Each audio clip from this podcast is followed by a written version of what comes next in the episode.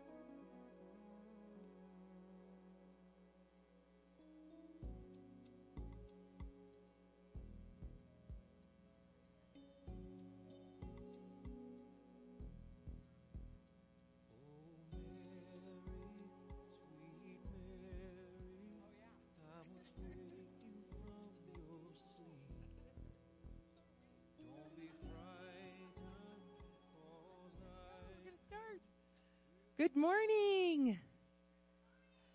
Oh, we got a wide awake one in the front row. That's awesome. it's the sugar. The donuts are out there. Some of you aren't awake yet. There's donuts and coffee, so you can. Welcome. We are glad that you're here. We're going to encourage everyone to come on in from outside of the sanctuary. Come on in. We're going to get started in our worship time. I hope everyone is staying warm. It's cold. Anybody else think it's cold or is it just me? It's cold out. So we turned the heat up so you'll be comfortable, but not too comfortable where you'll go to sleep or anything like that. But we're excited. Is everyone ready for Christmas? This last week before, isn't it exciting? I, I always love it. I love I love people watching at this point in the day. And it's e- either sheer panic on their faces or they're just enjoying the season. So it's fun. So why why doesn't everybody come on in, grab a seat, and we are going to get started. If you would stand with me, we are going to start our service with our first song of worship of "Go Tell It on the Mountain," and uh, I want you to sing it with your whole heart because we're telling people about Jesus, and that is super important. That's what it's all about. So I'm excited. So join us.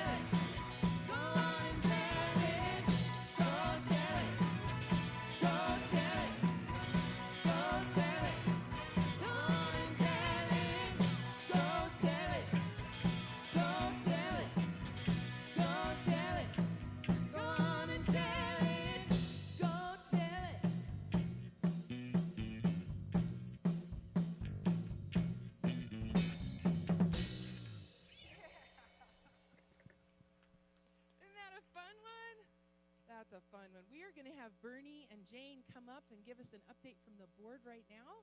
So you guys can have a seat. And then uh, they will come up and talk to us. Let me get their mic for Jane. Come on. Either way good.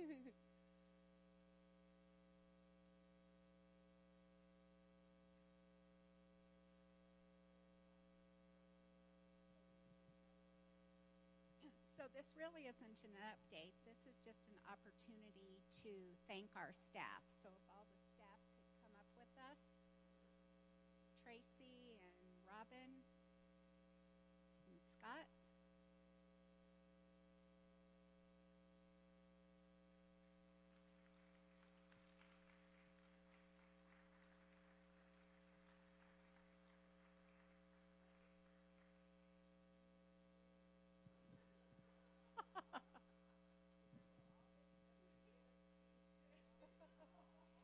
So we just wanted, on behalf of the board, we just want to thank these individuals.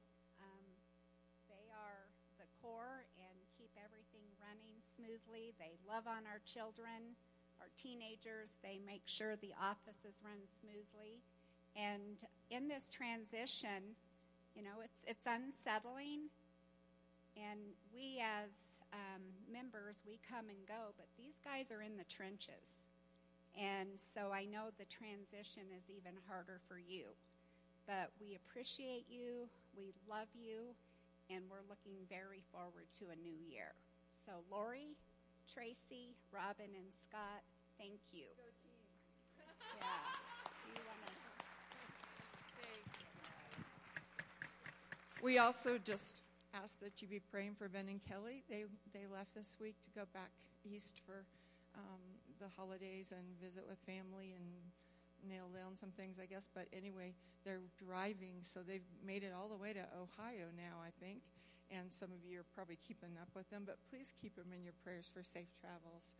And it's kind of yucky weather back there, and they got to come all the way back across the United States. So uh, keep them in your prayers, please.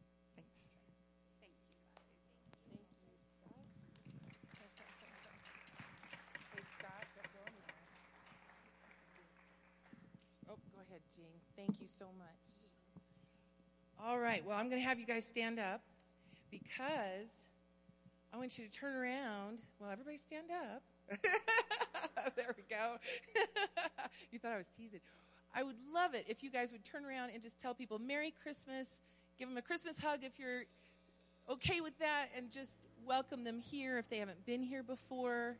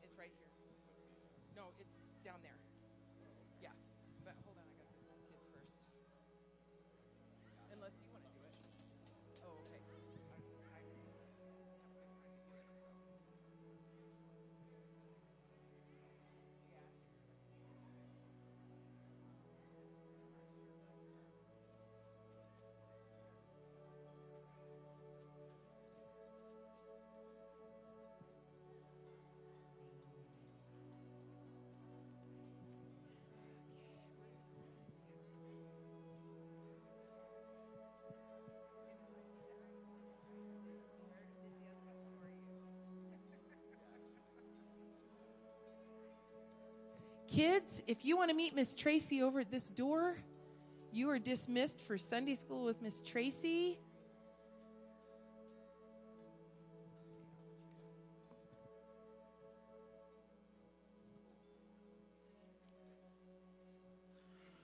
Good morning. I am going to light this morning's Advent candle. Today we have the peace candle that we'll be lighting. So I want to read from out of Philippians 4 4 through 9. that says, Rejoice in the Lord always. I will say it again, rejoice. Let your gentleness be evident to all. The Lord is near. Do not be anxious about anything, but in everything, in every situation, by prayer and petition, with thanksgiving, present your requests to God.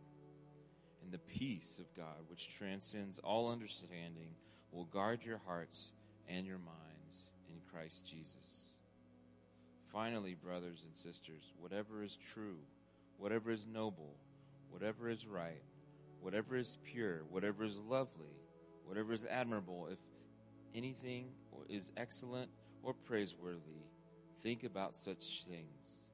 Whatever you have learned or received or heard from me or seen in me, put into practice.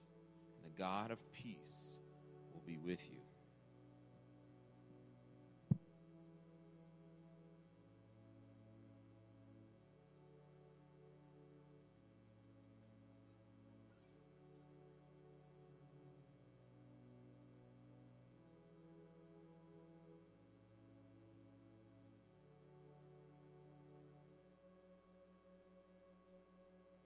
We could have the ushers come forward, we'll go ahead and take this morning's tithes and offerings. You guys bow with me. Lord, we are thankful that you are the God of peace and that this is a season of peace that we sometimes get overwhelmed and we get bogged down with the busyness and the craziness of, of the Christmas season. But Lord, let us be reminded that you're the God of peace and that our minds are going to turn should turn to peace in this season. And uh, I, I do pray that you bless these tithes and offerings as we give from out of our um, out of our own money and and as we give this season remember to give in many ways. Give of our time give of our energy give of our love to others. So bless this offering goes. It's in your name we pray.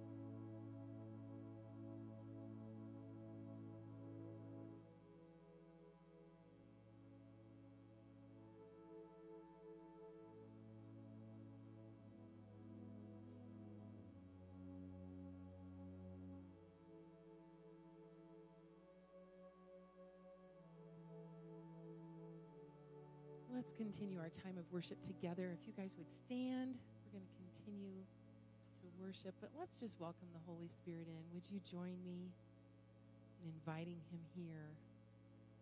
Lord Jesus, I thank you for this time that we have each week that you've given us freely to come in and to worship you in a public place. It's something we do take for granted, Lord, but it could be snatched away, or we could be in another country where we wouldn't be able to do that. So I thank you for the freedom that we have to worship you. Lord, as we go into this week that leads up to the celebration of your birth, I pray, Jesus, that our hearts will open up in a new way, that you'll be able to penetrate in there and remind us of that time and how precious it was and how you came in such a quiet way just to be here for us and to have relationship with us when you were here and then to die for us and save us which is so easy to let those words roll off our tongues but Jesus the sacrifice that you made for us to be able to be with you for eternity, for you to wash away our sins because you took it all on you. I don't want to take that for granted, Lord. And I want to take everybody with me that I can, Jesus. So give us a heart of compassion and a heart of mercy and a heart that wants to tell people about who you are to them and the truth of who you are, our Messiah, our Savior. So, Holy Spirit, we welcome you into this place and we ask you to come and move up and down the aisles in our hearts, the what may be a hard week, a hard season. Lord, we just ask you to come. We love you and we thank you for being here and thank you for being with your people. You said if two or more gather, Jesus, you'll be there. So there's a lot more than that here. So we know that your presence is here with us and we thank you for that. And we love you. In Jesus' name,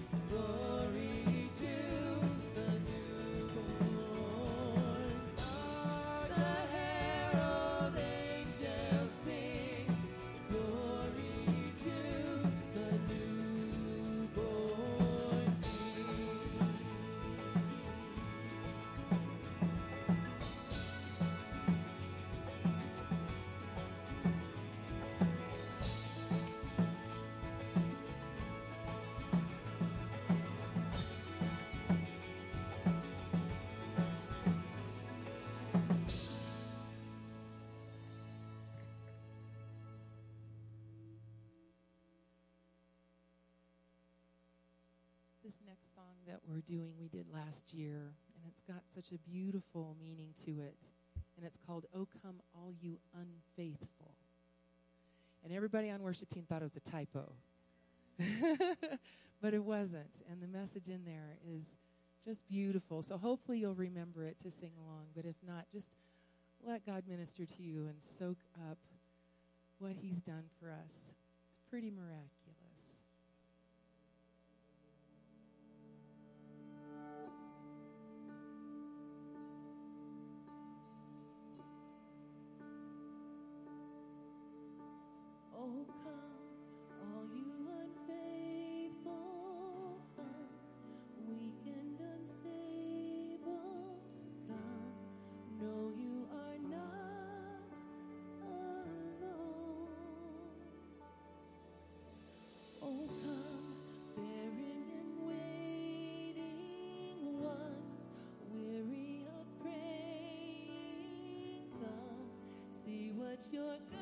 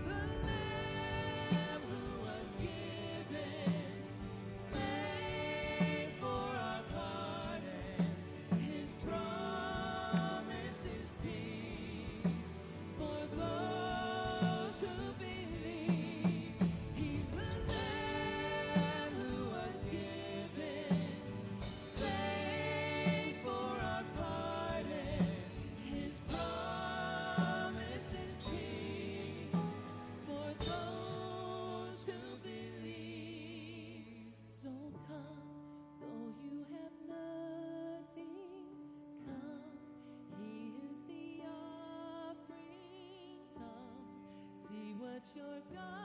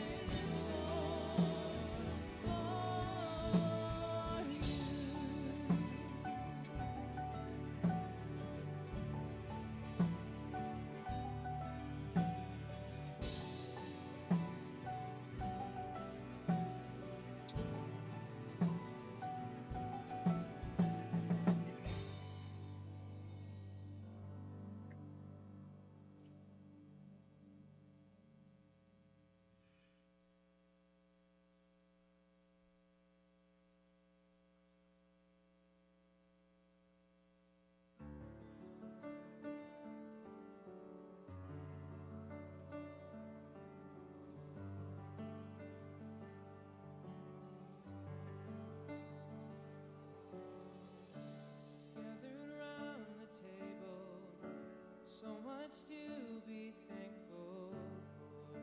It's Christmas.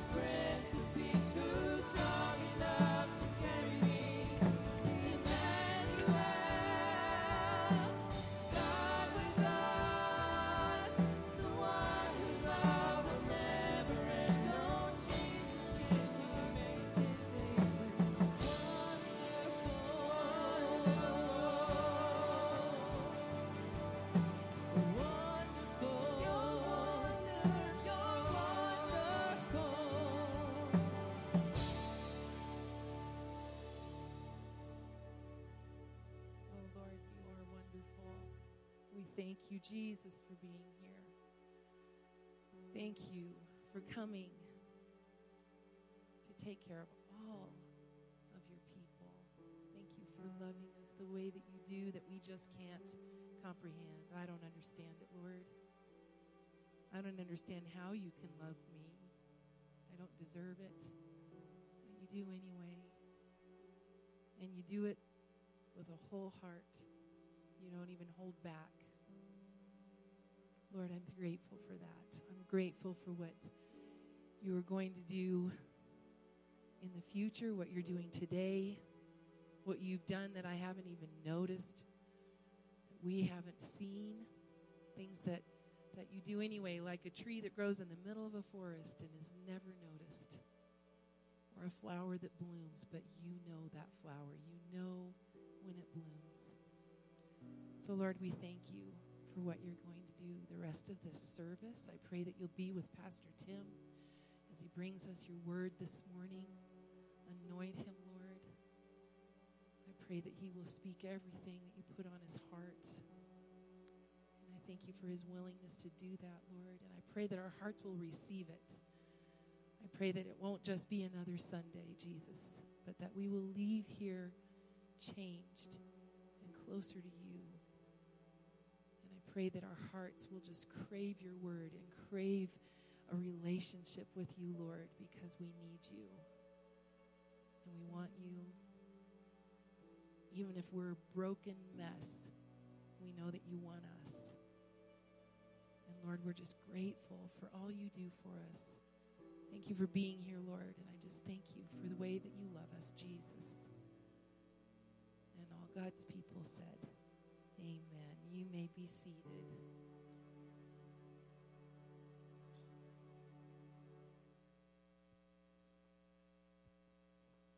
Good morning. How you doing? you know, there, there's a, kind of a saying about a bad pin. And I may be that guy because I just keep coming back. And uh, today I'm the interim pastor for the interim pastor as he is on vacation. So I'm pleased to have. You want me to use this one? Does this one keep cutting out? I, um, before I speak today, I think most of you probably noticed that Bill Springsteen came down and spoke to me, just telling me that he had to take Nancy home because she suddenly wasn't feeling well. So I want to just stop and pray for her. Father in heaven, thank you for bringing us to this place today. Thank you for the joy we receive when we worship you. Thank you for the fact that you restore our souls. You restore us. And today, Father, we ask in the name of Jesus that you'd be with Nancy and Bill. And may they sense your presence as they're working together to figure out what she's struggling with just now. Father, I ask these things in Jesus' name. Touch her. Amen and amen. I uh, had coffee with a friend who's a been a worship leader for years, and he made this statement. He said, Sometimes Christmas can get old for a worship leader because you have to sing those same songs every year. And I said, Well, let me tell you something else. Try preaching four or five sermons from the same story every year and see how that feels.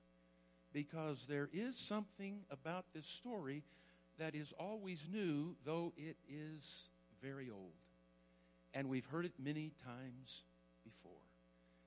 But there is something about it that we want to hear again. We look forward to hearing it again. And we're eager to see. And as preachers, I think we dig around and try to see if there's some new thought, and there isn't. Because everyone has heard this wonderful, wonderful story. I want to read for you today from Luke chapter 1.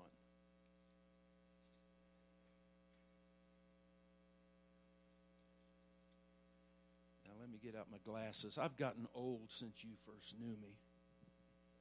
And now I have to wear these things to read. Luke chapter 1.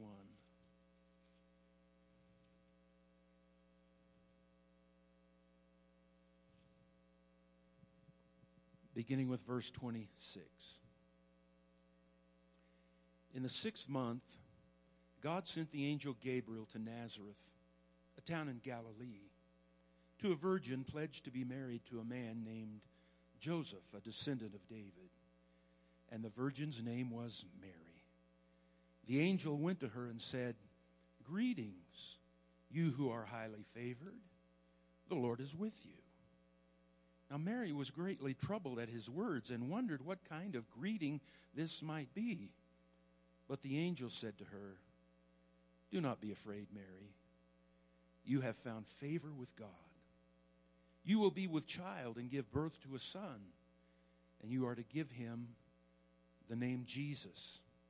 He will be great and will be called the Son of the Most High. The Lord God will give him the throne of his father David, and he will reign over the house of Jacob forever. His kingdom will never end. How will this be? Mary asked the angel. Since I'm a virgin, the angel answered, The Holy Spirit will come upon you, and the power of the Most High will overshadow you. So the Holy One to be born will be called the Son of God. Even Elizabeth, your relative, is going to have a child in her old age. And she who was said to be barren is in her sixth month. For nothing is impossible with God. I am the Lord's servant, Mary answered. May it be to me as you have said. And then the angel left her. All of us have Christmas traditions, and even as a church, we have specific things that we do around Christmas time that become tradition for us. There are things that you almost expect to happen when you come here on one of the Sundays in December. Uh, I would guess that most of you, many of you at least, have already done what I have done, and that is to have got out your nativity set and put it out someplace of significance where you can look at the different figures that are there, and you've wondered exactly how you should place them, where they should be. But there is a tradition to that as well. And so we always seem to place them in the same kind of arrangement. There's a tradition here, at least for the last three years, I think, of putting the backdrop of Bethlehem up on the sides and the cradle here in the middle. And whoever designed this cradle, I just want to give you an attaboy because to design it where you could put the Advent candles right on it, that was genius. You did good. I don't know who you are, but you did good, and I appreciate it.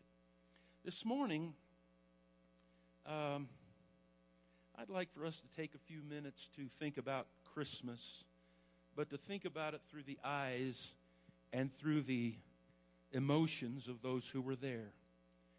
To consider the attitudes and the actions that are immortalized by their presence in this story. And I won't be very far into this before you're going to realize where it's going. And then you'll start counting and saying, okay, he's got four left. That's what you're going to do. I know you because I've sat there where you're sitting. And I do the same thing. And I'm thinking, okay, well, let's see. We might be out of here by 1230, maybe. No. I, I want us to think about whether following the footsteps of those people that we are so familiar with can bring the joy and peace of Christmas to us. And naturally, I destroyed my little nativity scene at home to bring you these characters. And this one is Mary, and I realize you can't see her from there, but you know what she looks like. You've seen her many times before. This is Mary. And from all we can tell from the biblical account that we read, or that we read a few moments ago, Mary was just an ordinary young lady. Some say that she was probably about 16, and others say, no, she was younger than that. I've read commentaries that have said she was as young as 13. I don't know about. She seems very mature if she was 13 years old or if she was 16 years old. But here she was, her life was laid out before her because she had plans. She was ready to get married. She was ready to marry that guy that had been so im- important in her life. It, it was uh, like most girls, she was planning. She had excitement racing through her. She was thinking not only about the ceremony, but her dreams of what married life would be like after she and Joseph were one. But she was willing to sacrifice her reputation and her plan. Because the scripture tells us that Mary was visited by an angel, as we read a moment ago, one night. And the angel said that she had been chosen for a special purpose. And Mary responded by saying, How can this be? Since I'm a virgin. And the angel said that she would be overpowered by the power of the Holy of the Most High. She was to bear a child, not her own, but the Son of God. And I think, was she the first surrogate mother? You know? And I want to consider, I want you to consider with me for just a moment the implications of what she was being asked to do. She had to consider not only her plans, which were incredibly upset by this task that she had been assigned, but she had to consider whether Joseph would even want her when he learned that she was pregnant. And she also had to consider what all of her family and all of the neighbors would think about her when it began to show. But in spite of all of that, Mary said, I am the Lord's servant. May it be to me as you have said. What about us? You and I. Are we willing to sacrifice the plans we have so carefully made to make ourselves available for whatever God might plan for us? Are we willing to put aside pursuit of our own dreams to follow His dream? Will we say with Mary, I am the Lord's servant? Well, we move on in that nativity and we have to come to Joseph. And Joseph had plans too. There were things he was excited about doing, and one of them was marrying Mary. I think he was eagerly awaiting the day that he would be married to that sweetheart. And if she was just 16, it was like a high school sweetheart. And then he gets the news that this high school sweetheart is pregnant. And that must have been devastating to him. And I imagine that Mary tried to tell him about the fact that she had been visited by an angel, but it must have been difficult for him to put all of that together. You see, to become part of the Christmas story, Joseph had to be willing to believe the impossible. Now, Joseph seems to me to be the unsung hero of this story. That's just me. He's sort of the Rodney Dangerfield of the New Testament. He gets no respect. As you think about him, you realize that no one wants to be put in the position in life that he was in. Because his life suddenly spun out of control. And though he would be the earthly presence of a father to this child, there might have still been something in the back of his mind where he was thinking, I'm not really the biological father of this child. Though he would have other children, he and Mary would. It was this firstborn, this one that that was his and and yet it wasn't. And then the governor decides that we need to take a census and everyone has to return to their hometown. And so Joseph is given the responsibility of getting Mary from Nazareth, which was up near the Sea of Galilee, all the way down to Jerusalem, through the city of Jerusalem, five miles south of Jerusalem, to the little town of Bethlehem, because that's where he was from. And that would be an arduous journey for anyone, but especially for a woman who was about to deliver, to deliver a child. And at least in our imagination, she's riding on a donkey. I mean, let's just make this as complicated as we can. But he gets her there. And he thinks things are going to kind of smooth out now. But after that journey, he knocks on the door of the hotel and they say, We have no rooms available. Everyone is in town to register for this census, so we got nothing.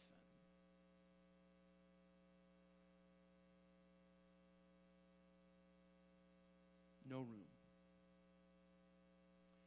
I identify with this story. And I identify with Joseph.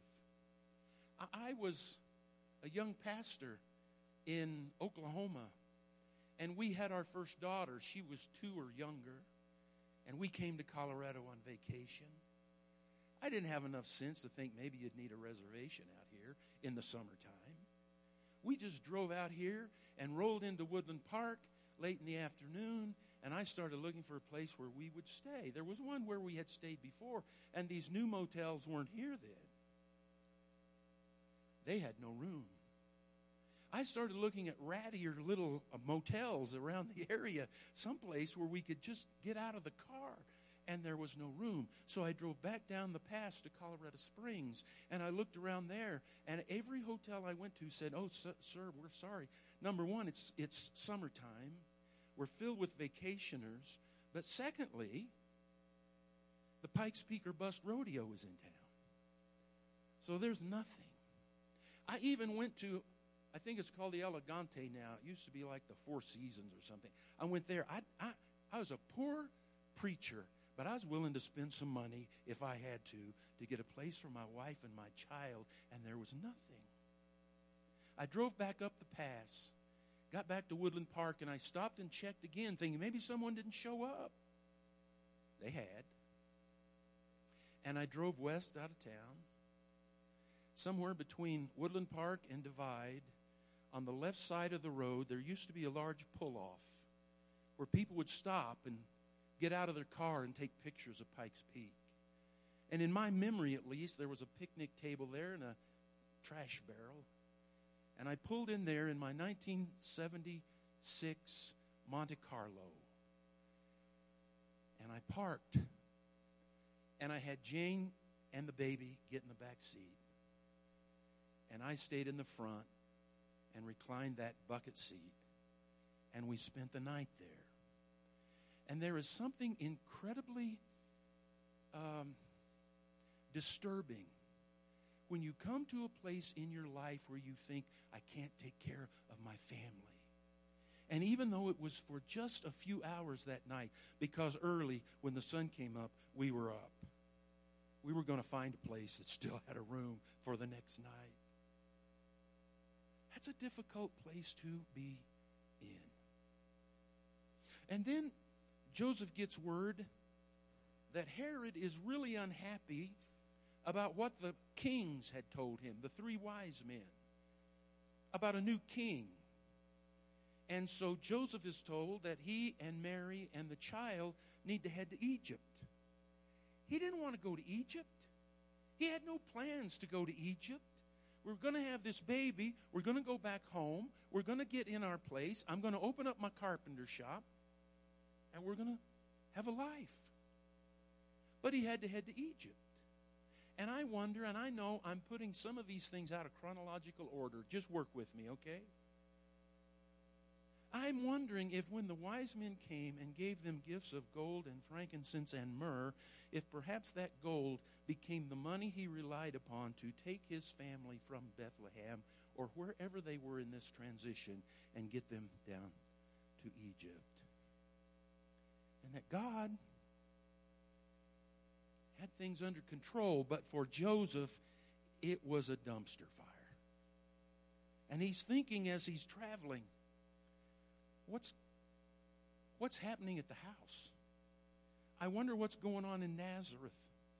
Is someone going into my carpenter shop and getting my tools? Who's picking up the mail? I wonder if the utilities have been shut off for lack of payment while we've been on this crazy trip and Mary wasn't having a day at the beach either. But after the baby was born, there was a sense in which that portion of this story had taken place.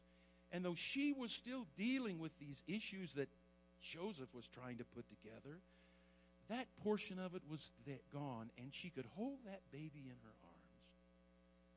Now, Joseph was supposed to be the breadwinner, the guy in charge. But instead, his life seemed to be one mess after another. And how do I get from the place where my fiance was pregnant? She's ready to have a baby. I bring her to Bethlehem because we have to come there. She has the baby. And then I have to take her to Egypt. And I was pastoring in southeast Kansas in the small town of Independence. And it's a great town. And it was surrounded by farms, farmers. And uh, it was the Saturday before the children's Christmas program. And I decided that I would drive out to the church and just check in with those kids and let them know the pastor cared. And so I drove out, and they were all on the platform. And wh- there was the stable built. And when you live in a farming community, they know how to build a stable. And there was a stable. And here were these young children all there in their bathrobes with the towel around their head, trying to look like Joseph and the and the shepherds and whoever else. Some were kind of looking a little glittery, I think, the wise men. But when I walked in, here was Mary and Joseph in the little cradle, and Mary was kneeling there beside it as she's supposed to. And Joseph was standing there beside her. He was about four years old and he was crying his eyes out. And I walked up to him and I said, Ryan, what's the problem? What's, what's wrong? And he said through his tears, I don't want to be Joseph. I said, well, Ryan, what, what would you want to be? He said, I want to be the donkey.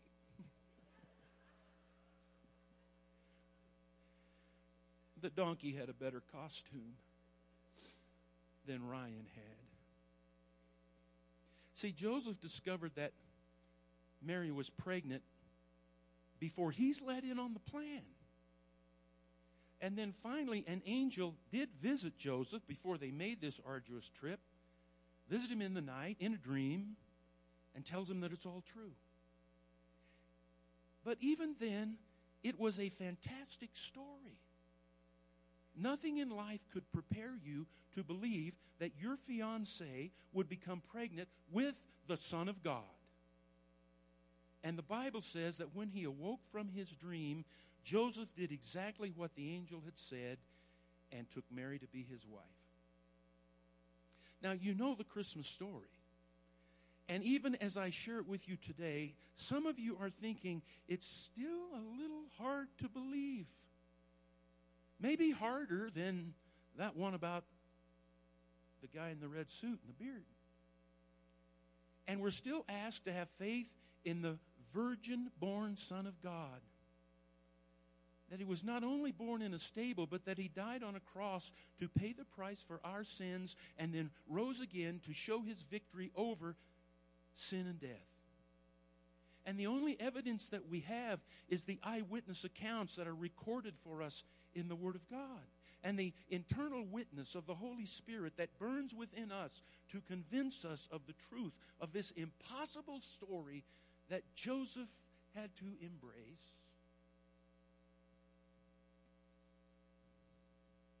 And then there were those shepherds. This guy's, I, I don't know who, well, made in China, but. Uh, his face looks more like a Barbie doll than a shepherd, I'm just saying. And he's holding a little lamb. And these guys were minding their own business when angels appeared. Again, an angel. Pretty unlikely story, wouldn't you say? The shepherds made it into the Christmas story because they were willing to seek the truth. They get the announcement on the hills during the night that the Messiah, the promised one, had been born, not in a palace or a mansion, but in a stable not too far away. Now, you have to forgive me because my imagination can continue to run wild with me. Because I see when the Bible says that there were a host, there, were multitudes of the heavenly hosts. I, I, I don't picture 10 angels. I picture hundreds of angels. And forgive me, but I hear them singing the Hallelujah chorus as sung by the Mormon Tabernacle Choir. Have you ever heard that? Woo! It'll, it'll take you right off your seat. And I picture them there, and the sky is lit up, and these shepherds are standing there trying to figure out what in the world is all of this. We would call it a UFO. No kidding, we would. But they were thinking, what is going on here? And then they're told about this baby being born not far from them.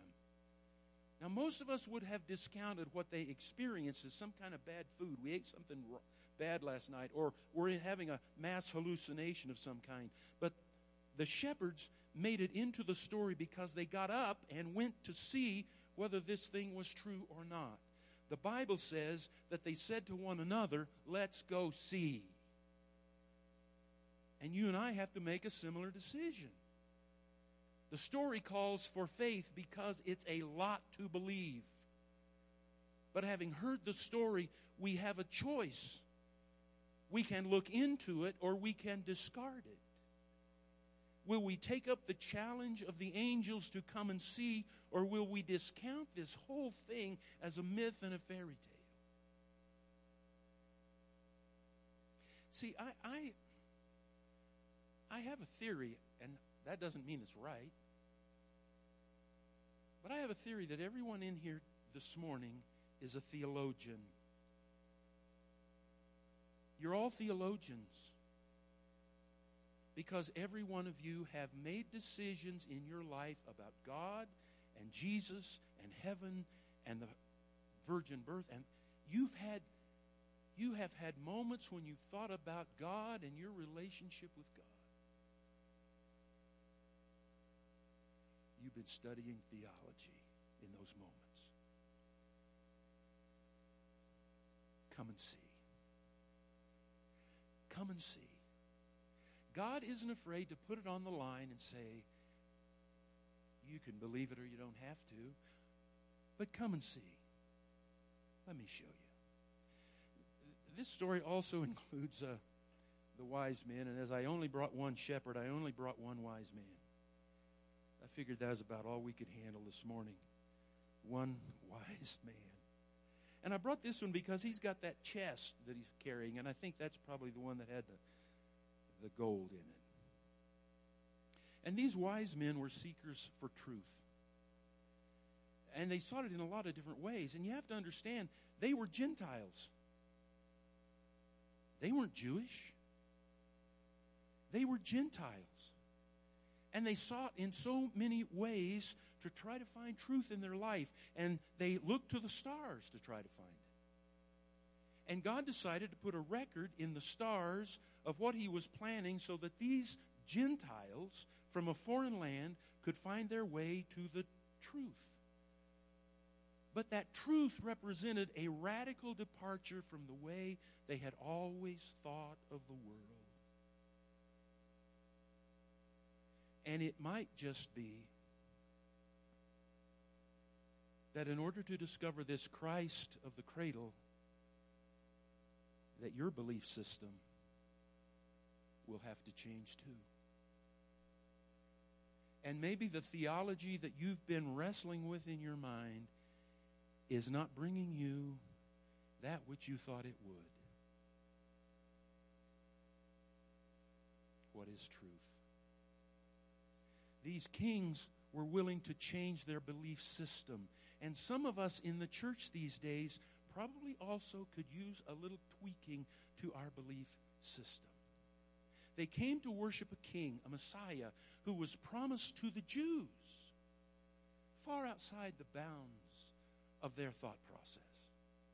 But their quest for truth brought them to a baby king in a manger, and there they knelt to worship. And so it brings the question again what about us?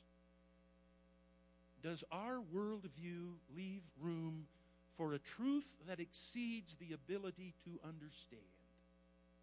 A truth that is beyond our ability to really grasp. Are we willing to say, I believe, even though I don't always understand? Those who don't understand. Maybe I would ask skeptics of the Christ story what percent of the knowledge available in the world do they have? Do they think they have even 1% of all there is to be known in the universe? And if that's the case, is it possible that in the 99% of the knowledge that you don't have, the 99% of the knowledge you don't have, that there might be room for something outside your realm of understanding and experience? Are you willing to make room for Jesus in your worldview? And of course, there's one last piece in our little nativity, and it is the Christ child in the manger. And I know you can't see that from way back there, Richard, but I, take my word for it. There's a Jesus in this little cradle. You see, even though he's the center of attention, it's easy to forget to consider how he got involved in this thing. Because the Bible makes it clear that he had existed from the beginning of time, that he is the eternal Son of God, that he entered into the human story because Jesus was willing to humble himself. Martin Luther in the 1500s put it this way when he said, The mystery of the humanity of Christ, that he sunk himself into our flesh, is beyond all human understanding.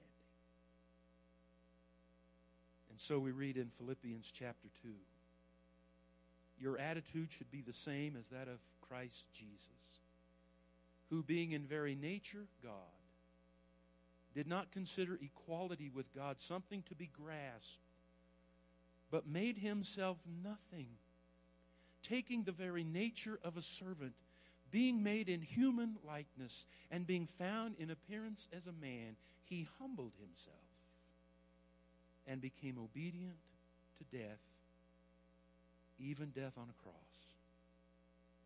And I like the, that passage of Scripture in Philippians 2 because it takes us all the way from the manger to the cross. That Christ humbled himself to become a servant. That God became a man and not only was born humbly, but died humbly. He died in great shame. It was a criminal's death. He died that way to pay the price for your sins and mine. So he brings the Christmas story to us. And we all have the opportunity to experience the light that his coming brings by putting our trust in him and believing that his sacrifice washes the sin of the stain of sins and that his resurrection purchases for us eternal life. I want to invite the praise team to come back, prepare to lead us in the last Christmas song of the morning. But as they come, I want to challenge you to do something Christmas Eve or Christmas morning. Some of you already do it, but some of you may not. And some of you may feel uncomfortable because there is something intimate about what I'm going to ask you to do. When you gather around with your family, whether it's Christmas Eve or Christmas morning, have someone in your family take that old Bible and open it to Luke chapter 2 and have someone read that story again so that it's not a pastor reading it to you. It's a dad or a mom or a grandpa or grandma or maybe it's an oldest child. But take those moments just to read Luke chapter 2, verses 1 through 20 at Christmas time so that you have your own moment of acknowledging Jesus that's not something a pastor said or not something a Sunday school teacher said, but it's something that someone from your own family read to the group that is your family. For that is the story. And that is the faith. And that is what we lean upon and rest upon. And if we don't have that, we don't have much. Heavenly Father, thank you for your presence here today. Thank you for loving us and caring for us enough that you would indeed come in a humble manner, offer yourself to us. I pray, Father, that we will do likewise and offer ourselves to you in this Christmas season in Jesus' name.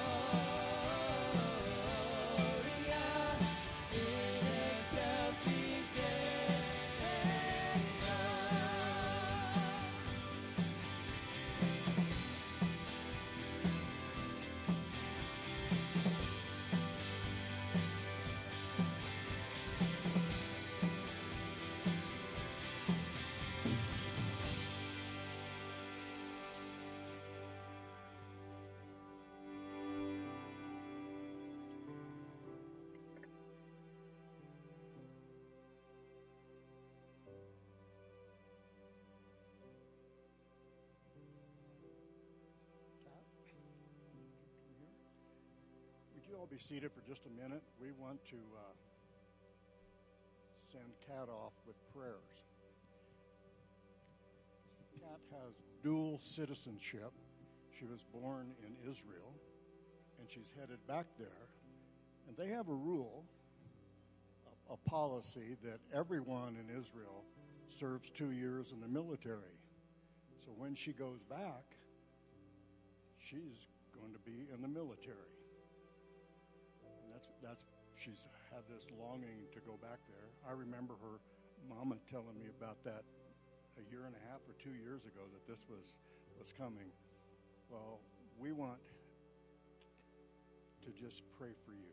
We want to ask God to bless you, to give you favor. Father, I ask in Jesus' name for Kat. I just bring her to you.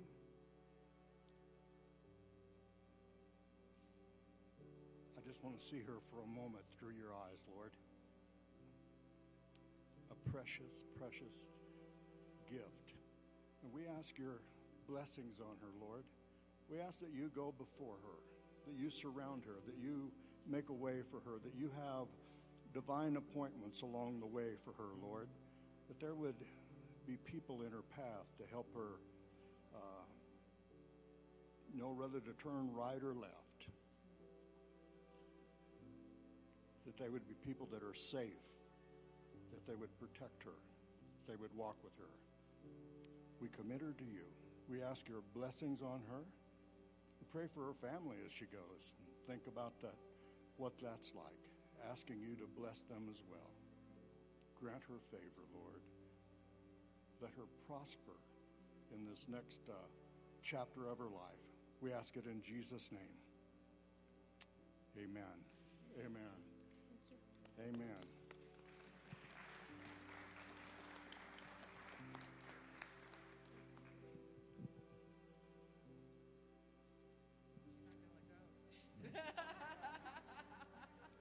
That's okay, Mama.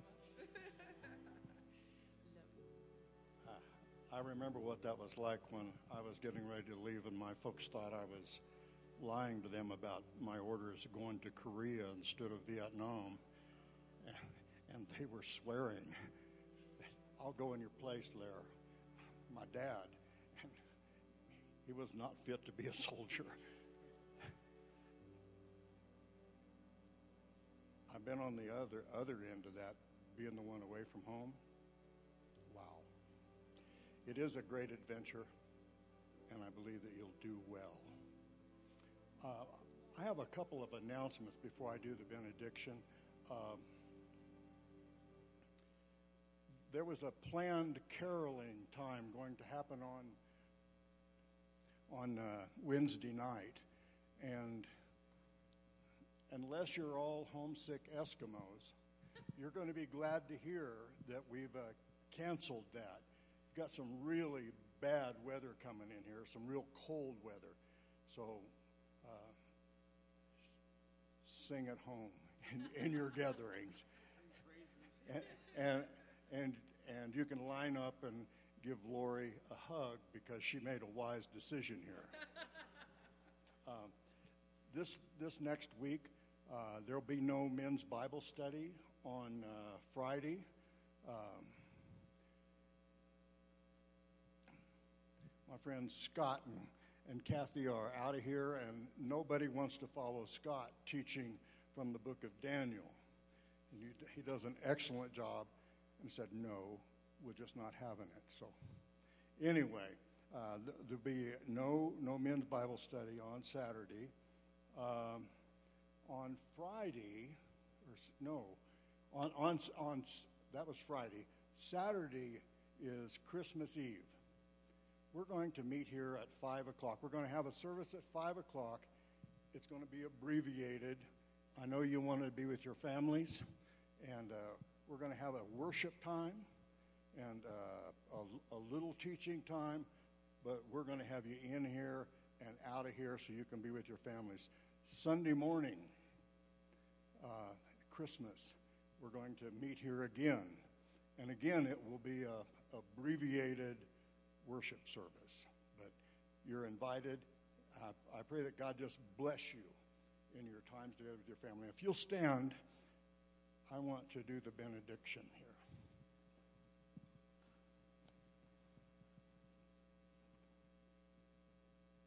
I pray that you go in peace, that God let his light shine through you, that you have a special time with your family, that you remember that you are ambassadors for Jesus Christ.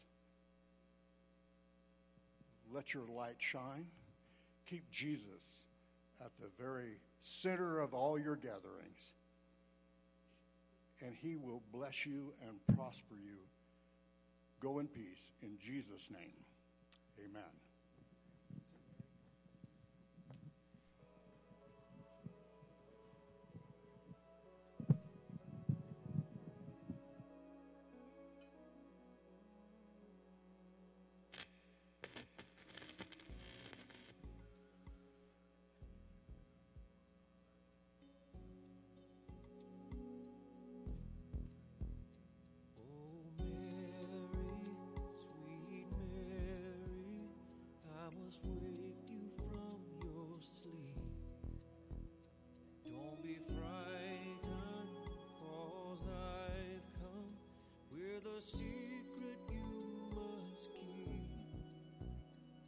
There's a mission, so listen.